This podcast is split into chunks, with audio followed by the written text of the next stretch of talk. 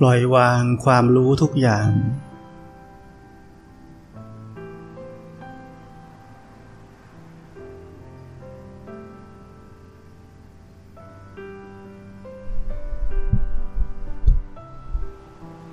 ปฏิบัติธรรมให้เหมือนไม่เคยรู้จักคำว่าปฏิบัติธรรม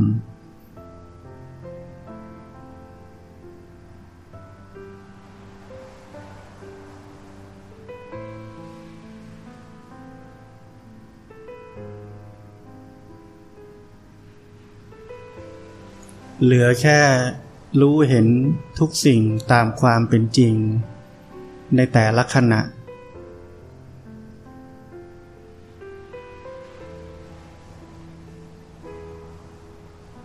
กายเป็นยังไง จิตใจเป็นยังไง รู้เห็น สภาพลักษณะ ของมันตามความเป็นจริง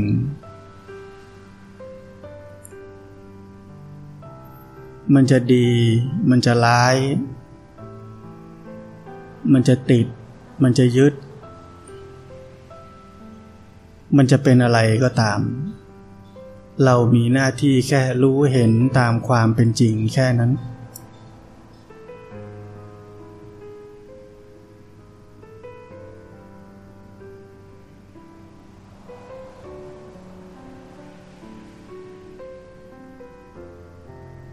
แต่เพราะความรู้ทั้งหลายที่เราเคยได้ยินได้ฟังได้อ่านได้เรียนมา เช่น ไม่ควรยึดมั่นถือมั่น ต้องปล่อยวาง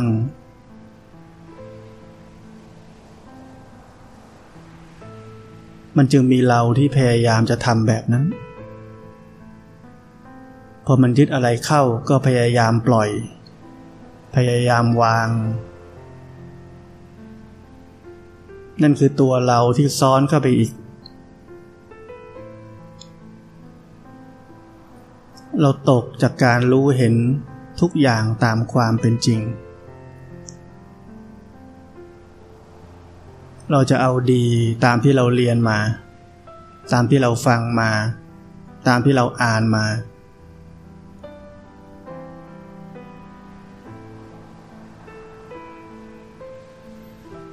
อันนี้คือความผิดพลาดอันใหญ่มากของนักปฏิบัติธรรม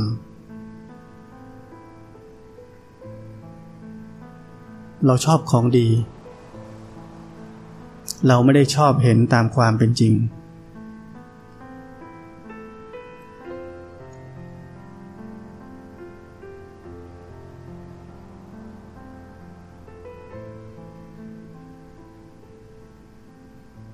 มันยึดนี่ไม่ดี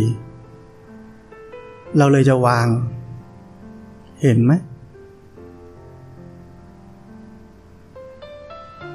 เห็นอัตตาที่มันยิ่งใหญ่อันนี้ไหม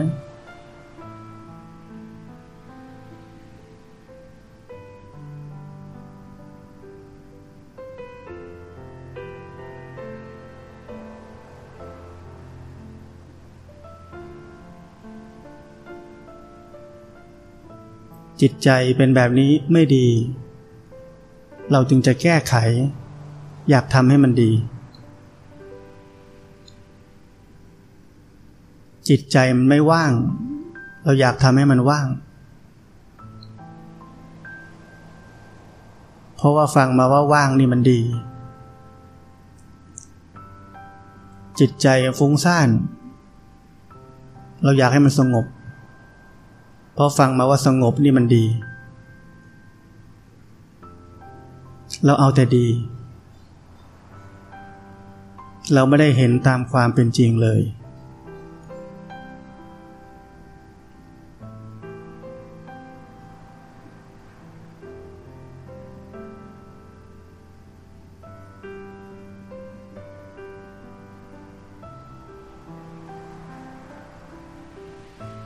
เราทำทุกอย่าง เพราะหวังว่าเราจะได้ดี มันมีแต่เราตลอดทางอยู่ข้างหลัง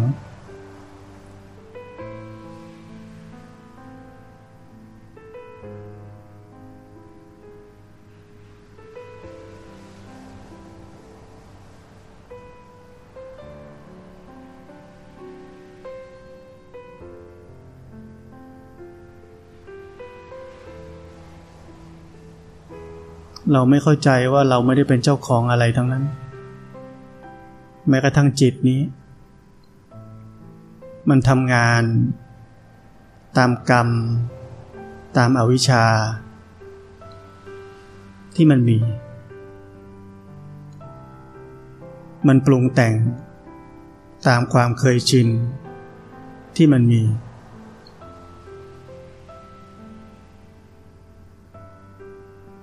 มีคนเคยมาถาม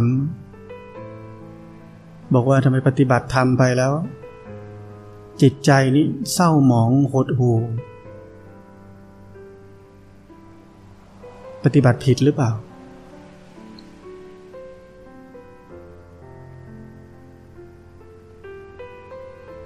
ถ้าเราเข้าใจว่าจิตเป็นอนัตตา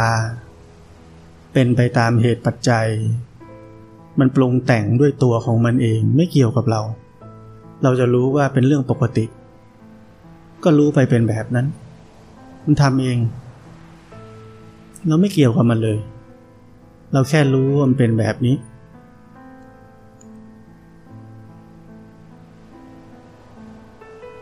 จิตมีกรรมมีวิบากของมันเอง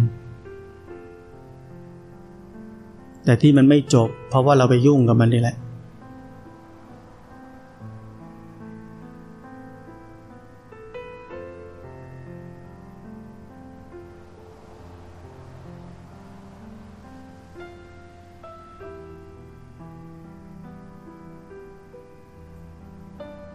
ผมเคยเห็นจิต มันกลัว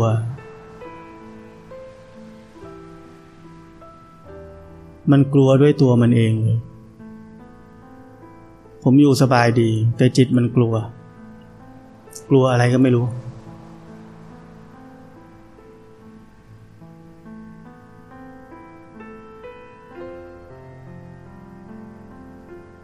ทำไมมันมีความกลัวแบบนั้นก็มันมีเชื้อ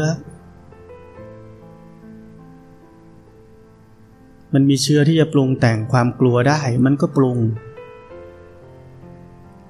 แต่ถ้าเราไม่เข้าใจธรรมชาติของจิต เราเป็นไง จิตตก กลัวอะไรวะ จะมีอะไรเกิดขึ้นกับเราไหมจะมีโชคไม่ดีเกิดขึ้นกับเราไหม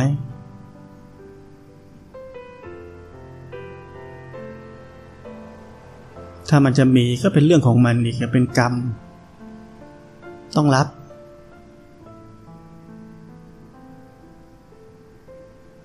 แต่ไม่ต้องเป็นเจ้าของ เรารับกรรม แต่ไม่ต้องเป็นเจ้าของ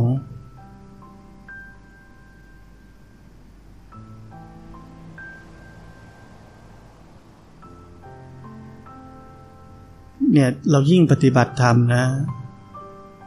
เราจะยิ่งค้นพบว่าสิ่งที่น่าตื่นเต้นในโลก เปรียบเทียบอะไรไม่ได้กับสิ่งที่เราจะได้เจอ ในการปฏิบัติธรรม การได้รู้ได้เห็นความจริงในกายในใจนี้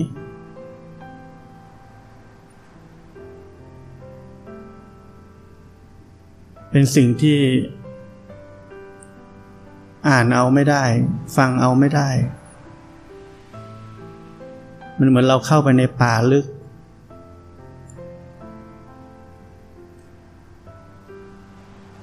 ผจญภัย เราได้พบสิ่งที่เราไม่เคยพบ ได้เห็นสิ่งที่เราไม่เคยเห็น ได้รู้สิ่งที่เราไม่เคยรู้ แล้วก็เป็นเรื่องที่รู้ได้เฉพาะตัวเอง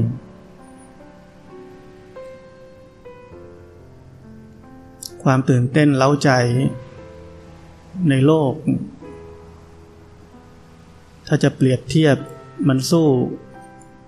ความตื่นเต้นเล้าใจในการที่เราได้เข้าใจตามความเป็นจริง ในกายในจิตนี้มากขึ้นเรื่อยๆ ไม่ได้เลย ความตื่นเต้นในเรื่องทางโลก มันก็คล้ายๆกันไปเที่ยวเอ็มโพเรียม กับไปเที่ยว พารากอนมันก็คล้ายๆกันนะตื่นเต้นไม่ต่างกันเท่าไหร่ มันเป็นแพทเทิร์นเดียวกัน แพทเทิร์นของความสุขที่คล้ายๆกัน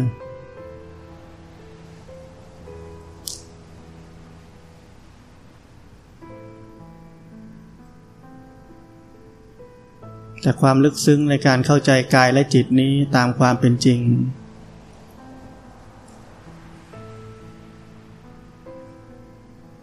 เป็นเรื่องน่าสนใจกว่าเยอะ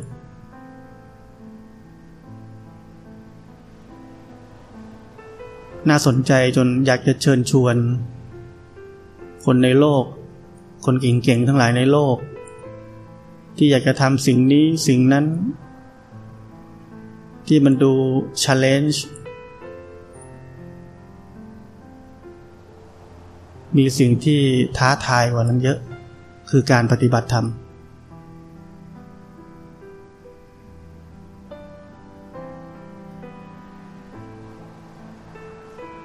คนเก่งๆในโลกที่รู้สึกว่าตัวเองพิชิตได้ทุกอย่าง ประสบความสำเร็จทุกอย่างลองมาปฏิบัติธรรมดู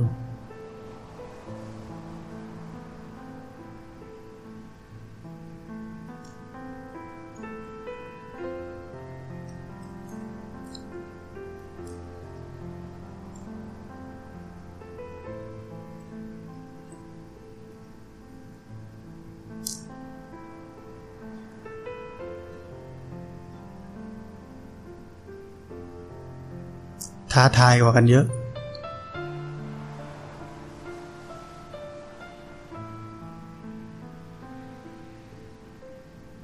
เข้าใจได้ไหม การรู้ซื่อๆ การเห็นตามความเป็นจริง การไม่ทำอะไร การใช้ชีวิตอยู่ ที่อยู่เหนือทั้งดีทั้งชั่ว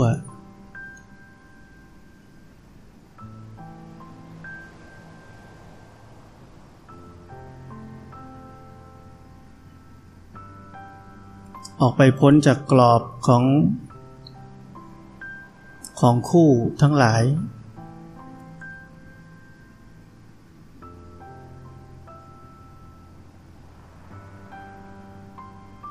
รู้จักความอิสระที่แท้จริงของชีวิต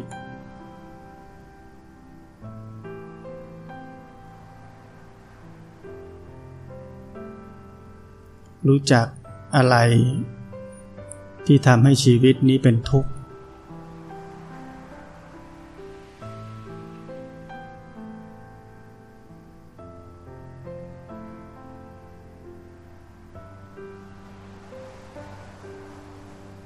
รู้จักแพทเทิร์นหรือรูปแบบของชีวิต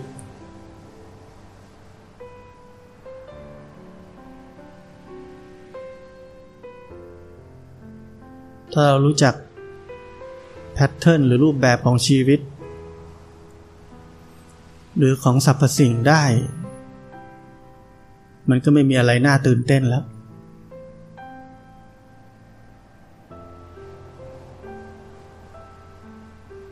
เปรียบเสมือนเราดูมายากล ตราบใดที่เรายังไม่รู้จักกลนั้น เราก็ยังตื่นเต้นอยู่ เรายังสงสัยอยู่ มันทำได้ยังไง แต่เมื่อไหร่เขาโชว์ออกมาว่ากลมันเป็นแบบนี้ ทุกอย่างก็จบลง นี่คือการอะไร การเห็นตามความเป็นจริงได้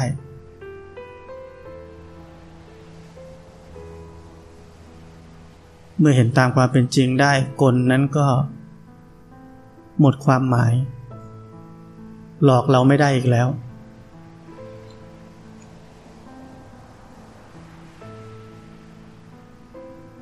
เป็นรูปแบบของชีวิต พุทธเจ้าสรุปให้เราแล้วว่า มันตกอยู่ภายใต้กฎไตรลักษณ์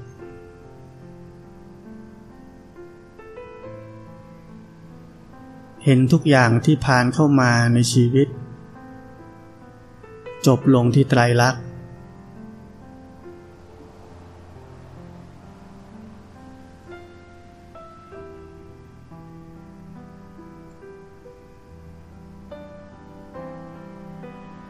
และเราจะไม่ถูกหลอก เราจะไม่ถูกอารมณ์ความรู้สึก ความคิดความปรุงแต่งใด ๆ หลอกเราได้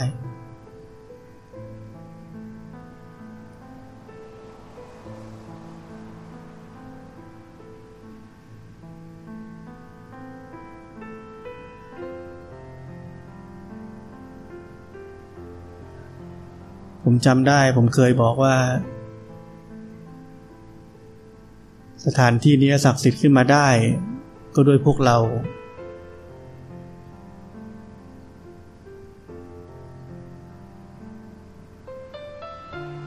วันนี้สถานที่นี้ศักดิ์สิทธิ์แล้ว เพราะเราภาวนากัน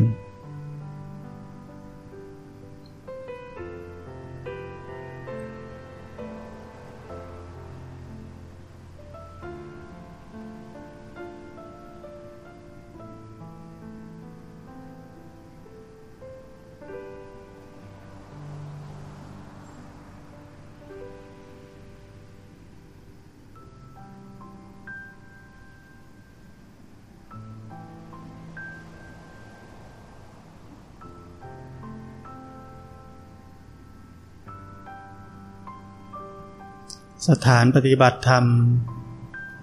จะเป็นสถานปฏิบัติธรรมได้ ไม่ใช่แค่ตั้งชื่อ ไม่ใช่แค่ติดป้าย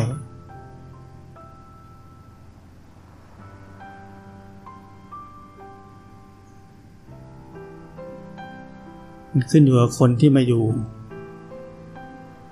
หัวใจของคนที่มาอยู่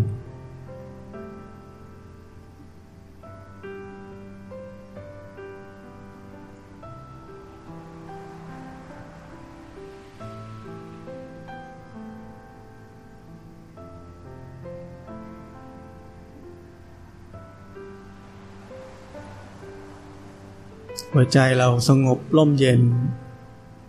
สถานที่นั้นก็จะมีพลังงานของความสงบร่มเย็น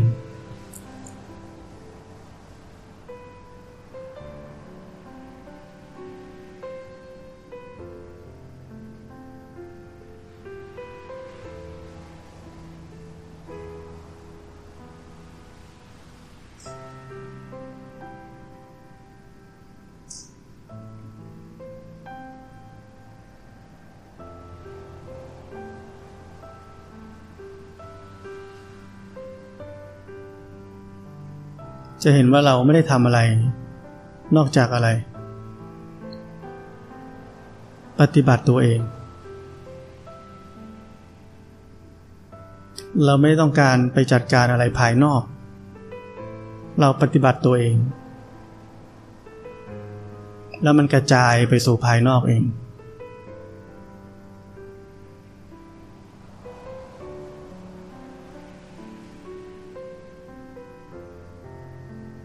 ฝึกตัวเองเมื่อเราสร้างเหตุที่ถูกต้อง ผลจะเกิดขึ้นตามเหตุที่ถูกต้องนั่นเอง ไปเอง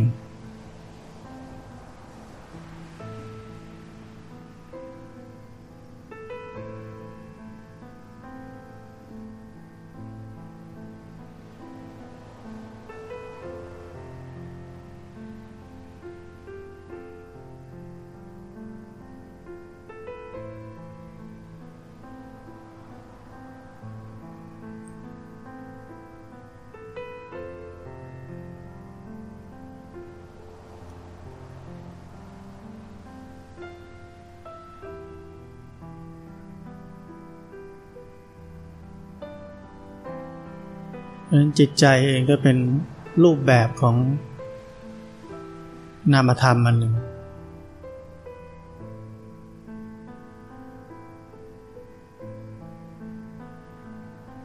เปลี่ยนแปลงไปตามเหตุปัจจัยง่าย ๆ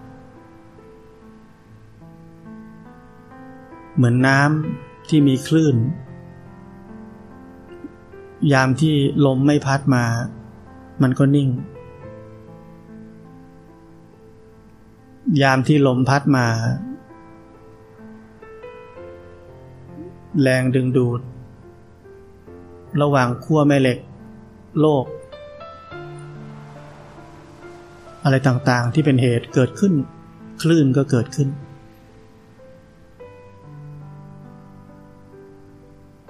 เมื่อคลื่นเกิดขึ้น คลื่นนั้นก็ดับไป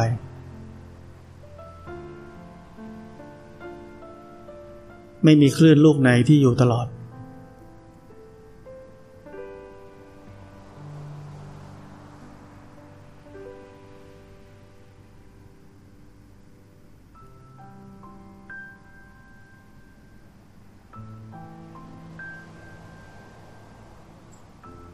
มันผัดเปลี่ยนหมุนเวียน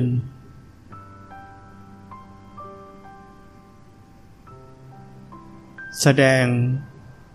ลีลารูปแบบต่างๆ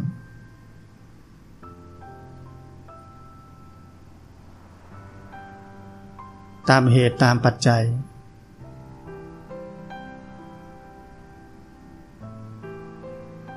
มีแต่เราเท่านั้นแหละ ที่หลงผิด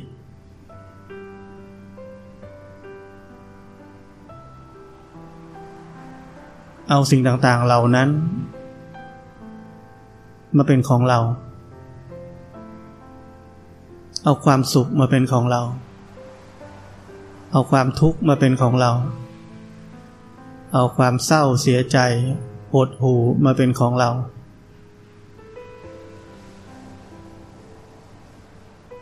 เราไปเป็นเจ้าของคลื่น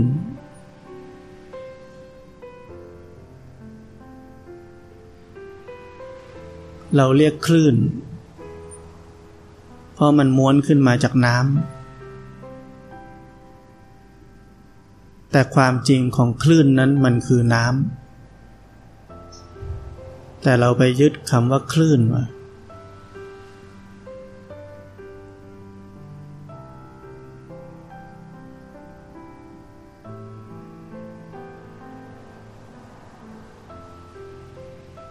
เหมือนทุกสภาวะทางจิตใจ ตกอยู่ภายใต้กฎไตรลักษณ์ แต่เราไปยึดเอาว่า อันนี้ความสุข อันนี้ความทุกข์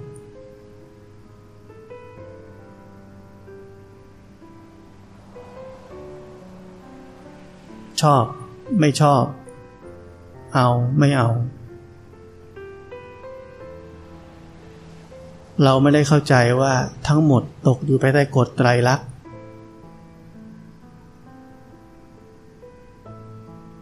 เหมือนเราไปสนใจคำว่าคลื่น โดยที่ไม่สนใจว่าจริง ๆ มันคือน้ำที่เปลี่ยนรูปร่างเฉยๆ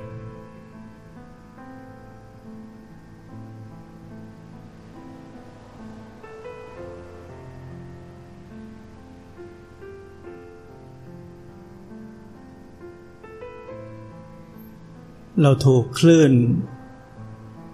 หลอกเรามาทั้งชีวิตแล้ว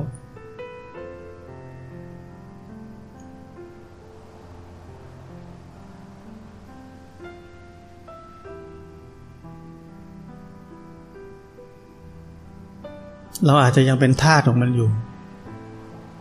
เราอาจจะยังดีใจหรือเสียใจไปกับคลื่นเหล่านั้นอยู่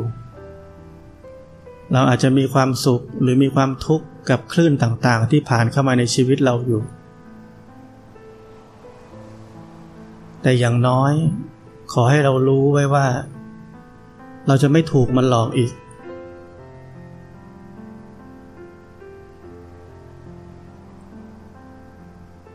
เรายังตกอยู่ภายใต้อิทธิพลของความสุขและความทุกข์อยู่ เราก็รู้ รู้ว่าตอนนี้เป็นแบบนี้ แต่เราจะไม่ถูกหลอกเหมือนเดิม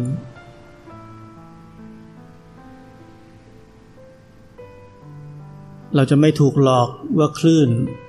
นั้นเป็นคลื่นจริง ๆ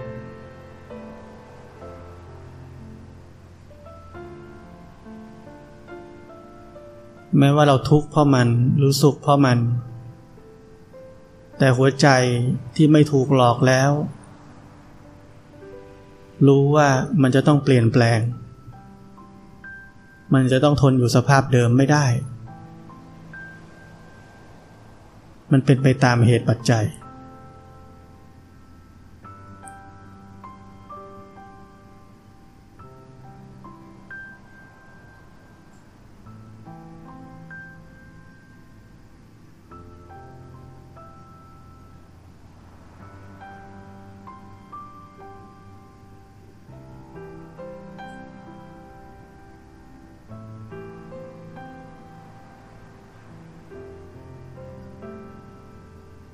ไม่ว่าคลื่นนั้นจะใหญ่หรือเล็ก หรือจะเป็นสึนามิก็ตาม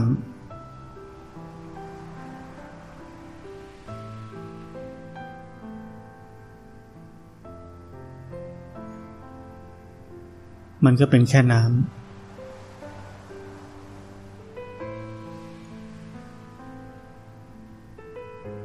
จะคลื่นใหญ่ คลื่นเล็ก หรือสึนามิ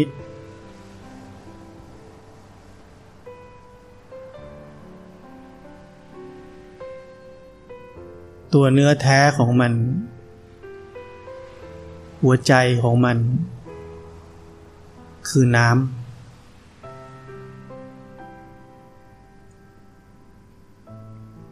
สภาวะไม่ว่าจะสุขทุกข์ฉูดฉาดรุนแรงขนาดไหน ตัวเนื้อแท้ของมัน หัวใจของมัน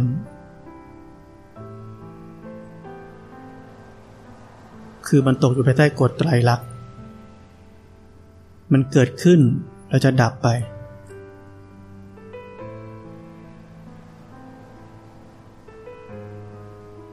เข้าไปถึงความจริงถึงแก่นของมัน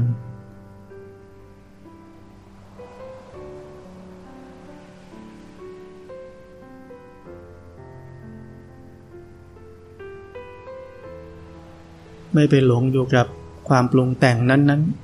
ๆ มายานั้น ๆ มันเป็นแค่ภาพลวงตา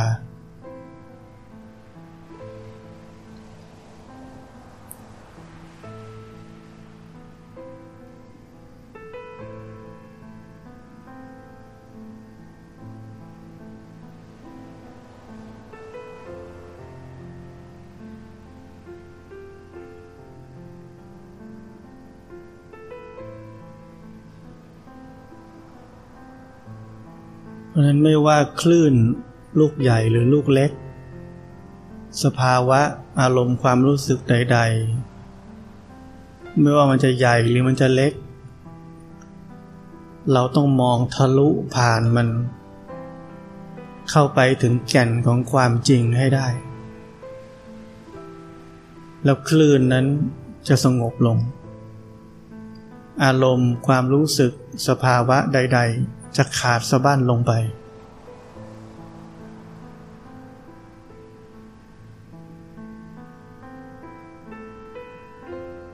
นี่คือพลังของความจริง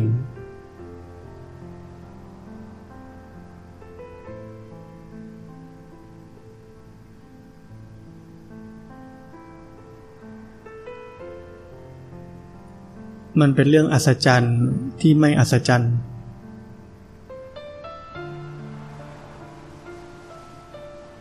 เปรียบเทียบ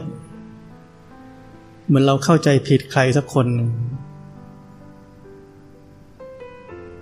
เราก็หลงเป็นจริงเป็นจัง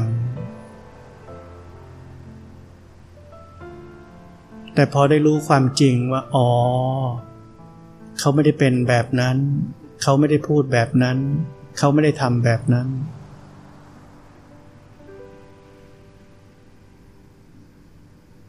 ความโกรธความอะไรทั้งหลาย ก็เรียกว่า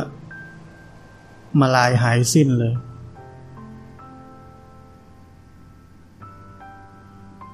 นี่คือธรรมชาติของจิต เมื่อมันได้เห็นหรือได้รู้ตามความเป็นจริง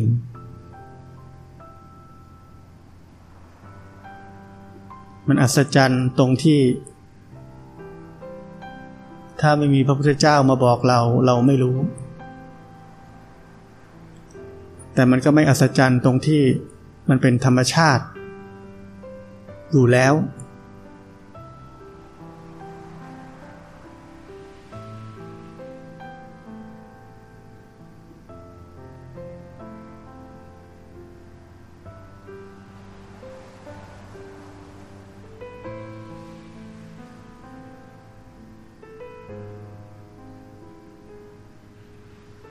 เพราะนั้นไม่ว่าอะไรจะเกิดขึ้น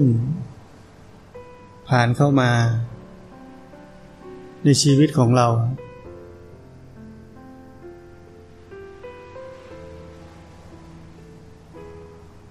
ทะลุทะลวง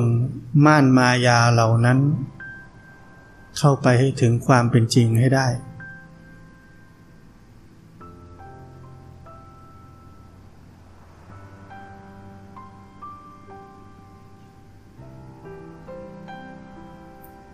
ใช้บารมีเยอะ ใช้ความอดทนเยอะ ใช้ความตั้งมั่นเยอะ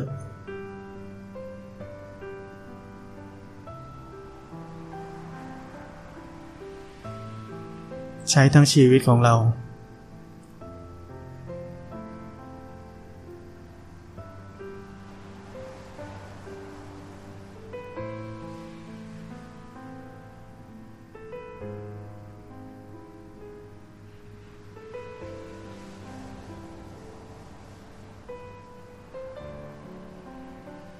เพราะนั้นคำว่าเห็นตามความเป็นจริงเนี่ย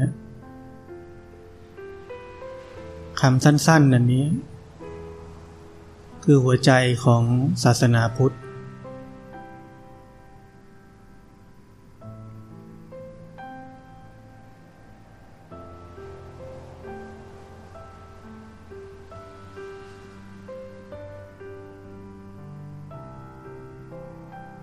ไม่ว่าเราจะปฏิบัติธรรมอีท่าไหนก็ตาม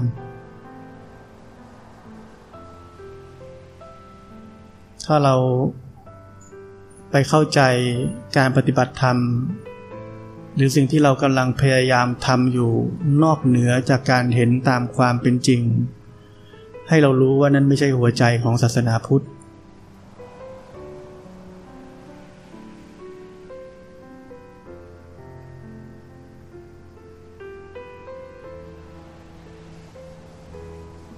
เรานึกย้อนไปในอดีต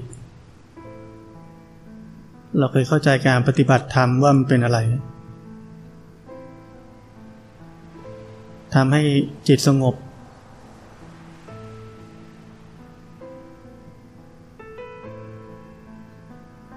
ให้ไม่ยึดมั่นถือมั่น ให้เป็นคนปล่อยวาง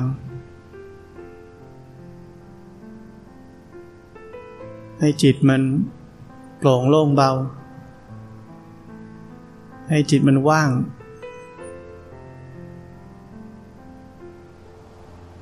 หรือให้มันเป็นจุดจุดจุดอะไรก็ตามพีที่เราเคยไปอ่านไปฟังมา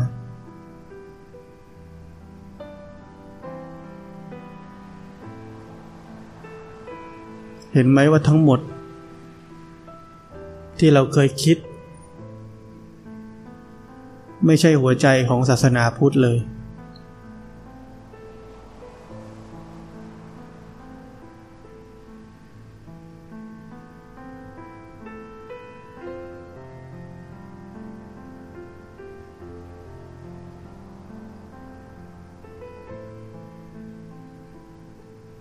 มีคน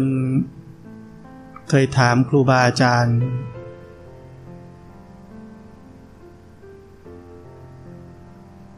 บอกว่าตัวเองนี่ชอบประคองจิตให้มันดี ให้มันเป็นผู้รู้ ไม่ให้มันหลงเขาก็ถามว่า หนูต้องไปเห็นความอยากดีใช่ไหม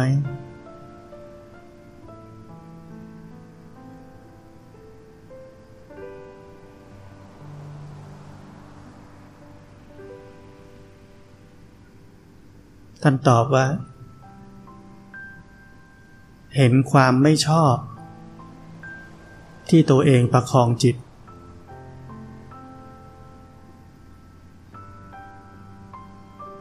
สังเกตไหมว่าตรงนี้มีนัยยะ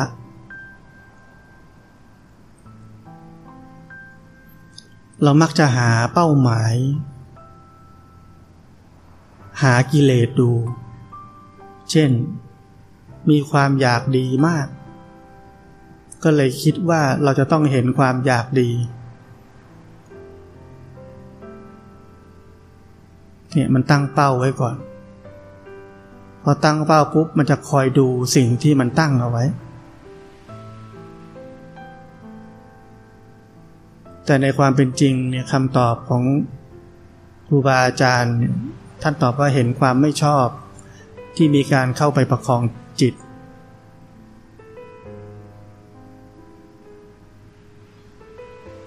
นั่นคือนัยยะคืออะไร คือท่านได้เห็นตามความเป็นจริงในขณะนั้น ๆ ความเป็นจริงในขณะนั้นคือไม่ชอบ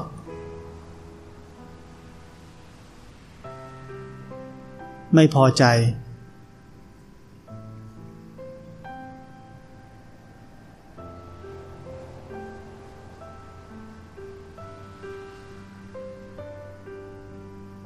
ถ้าเรารู้หัวใจอันนี้เนี่ย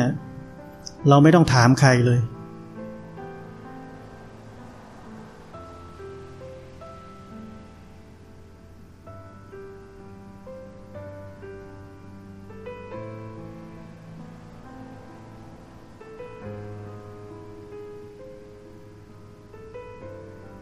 เราอย่าไปคิดว่ามันลึกลับซับซ้อน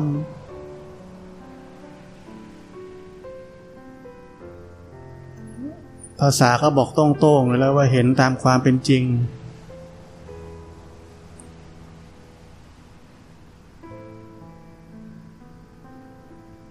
ไม่เคยพูดเลยว่าต้องเห็นมัน ในกระบวนท่าที่ยากกว่าเห็นตามความเป็นจริงอะ่ะ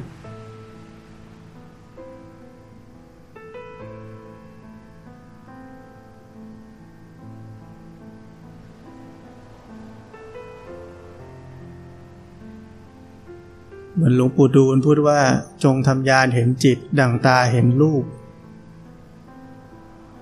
ตาเห็นรูปเห็นไหมตาเห็นอะไรมันก็อย่างนั้น มันไม่ต้องทำความเข้าใจอะไรเลยใช่ไหมตาเห็นยังไงก็เห็นอย่างนั้นเลยนี่คือการปฏิบัติธรรม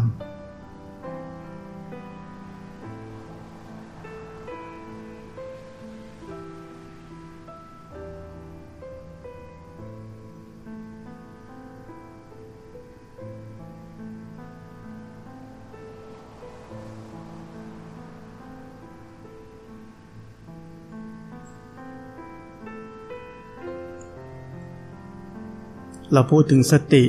เราพูดถึงความรู้สึกตัว เราพูดถึงความหลง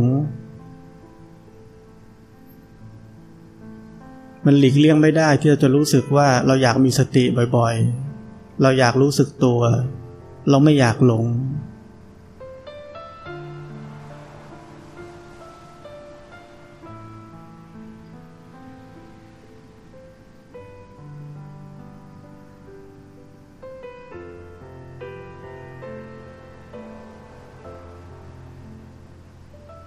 แต่ความอยากและความไม่อยากเหล่านั้น เราต้องรู้ว่าเป็นหลุมพราง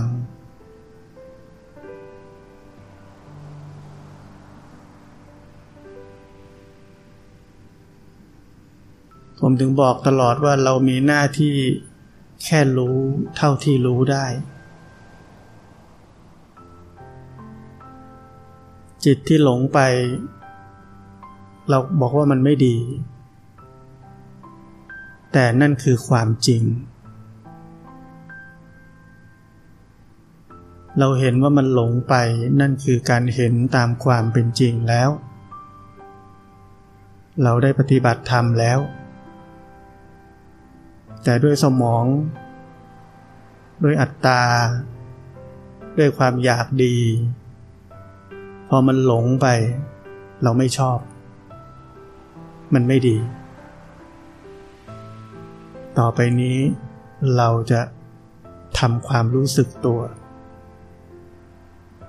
เราจะไม่ให้มันหลง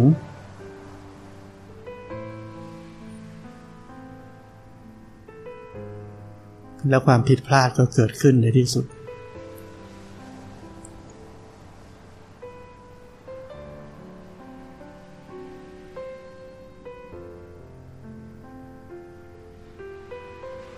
อย่าลืมที่ผมบอกว่า เรามีหน้าที่แค่ไม่ทำสิ่งที่ไม่ต้องทำ เช่นเล่นโทรศัพท์ทำอะไรฟุ้งซ่าน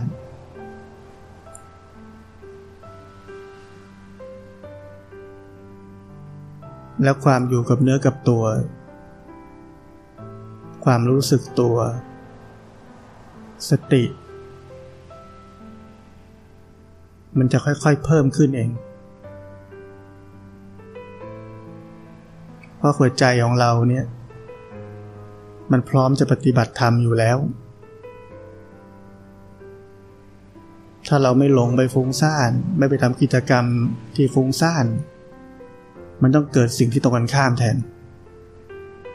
มันเป็นเหตุปัจจัย เราไม่ต้องพยายาม เราแค่อดทน อย่าทำตามกิเลสแค่นั้น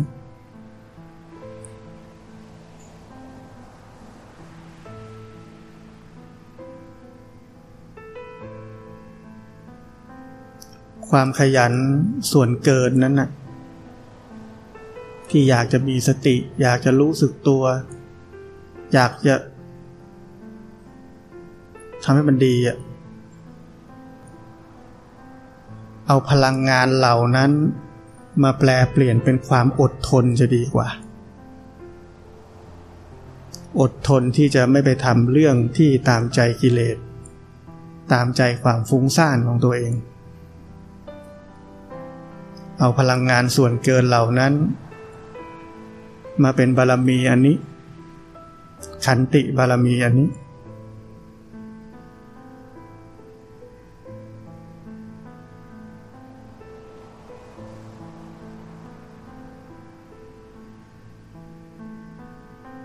แล้วการปฏิบัติธรรมที่ถูกต้อง จะค่อยๆเกิดขึ้นเอง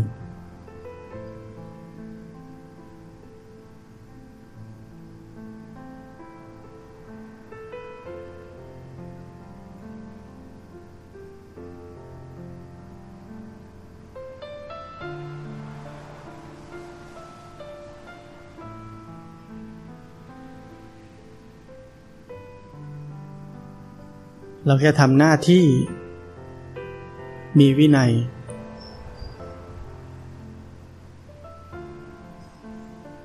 มีความแยบคาย ในการปฏิบัติธรรม อันนี้โอเคแล้ว